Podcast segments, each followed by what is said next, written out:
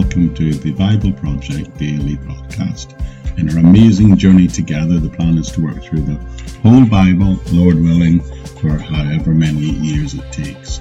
And today we're in episode 87, and we're just looking, still looking at the lessons to be learned from this incredible Tower of Babel story and we're about a week into our experiment of actually recording these on video as well and then using that to master the audio.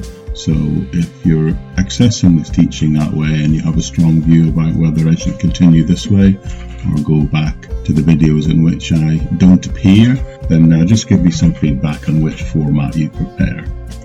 But you may remember I suggested last time that one of the purposes of the Babel story is a warning against arrogance. Because the people in that story were seen to be building a structure that they believe meant they could would represent their ability to function effectively without God. Now I believe that it's reasonable to apply that message today to societal structures as well. At the minute, it seems to me that worldwide, the difference between the citizen and the bureaucracy, if you like, that runs the country is getting wider and wider all the time, which is one of the reasons I see why there's such an element of destabilization today, beginning particularly in the West. People all around the world are seeing the political and the economic system as sort of an artificial imposition from the top down, something that's been imposed upon them. Now, this story, I believe, tells us that we need to be careful about doing large scale experimentations with people's lives.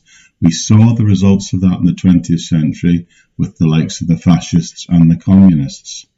The probability you see is if you try and implement a large scale utopian a vision for social change, then the schemes and the plans often result in consequences that you didn't plan, consequences that are counter to the original intent, sometimes even of very well meaning people. And I believe that examples of this are even found with well meaning Christians who sometimes try and overstep the mark. You see, humility lies at the heart of the Christian gospel, and humility is a virtue that is never really understood or appreciated, particularly in our modern cultures. To say it's not a virtue is probably underestimating. It's something that people hardly ever talk about today. And what I mean by humility is part of what I mean is it means that you probably know that you're not as smart as you think you are. I mentioned to you at one point last time that one of the things that the psychologist Carl Jung said was that the modern man did not seek God because he was no longer looking low enough.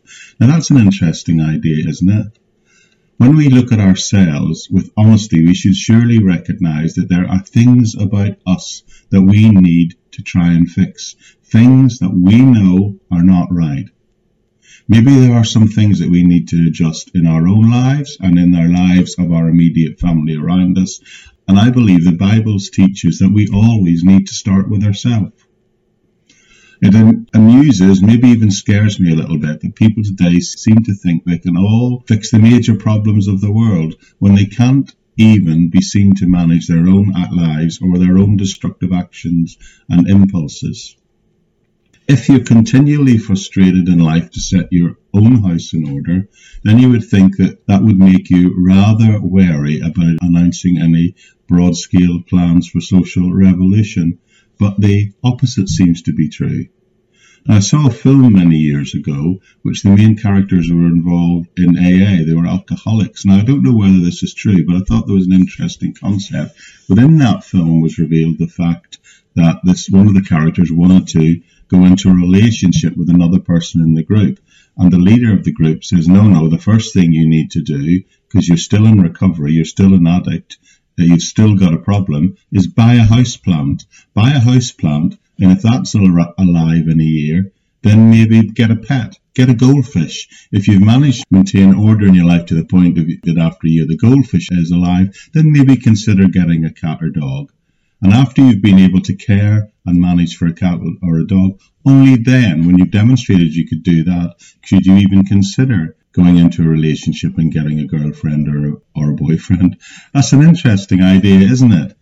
It seems to me that people today are really inspired to announce huge plans for broad scale social revolution, but they aren't able to set themselves in order. And I think part of the reason for this is if you get involved in these huge worldwide movements and you make your pronouncements, there's a huge delay and a lack of evidence between any announcement that you make, anything that you declare, and the consequences of that as being recognized as either false or even wrong. You see, you can appear to be wise or you can appear to be getting away with something if nothing fails for a while. Today, everyone has plans to change the world, but I believe the Bible teaches us we need to start first by standing back and taking a look at ourselves.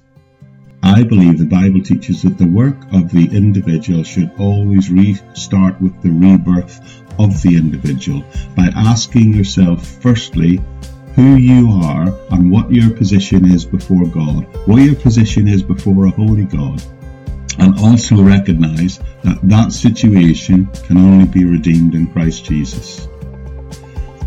Now, I would like next time to call upon the testimony of two huge figures from world history to back up what I'm saying.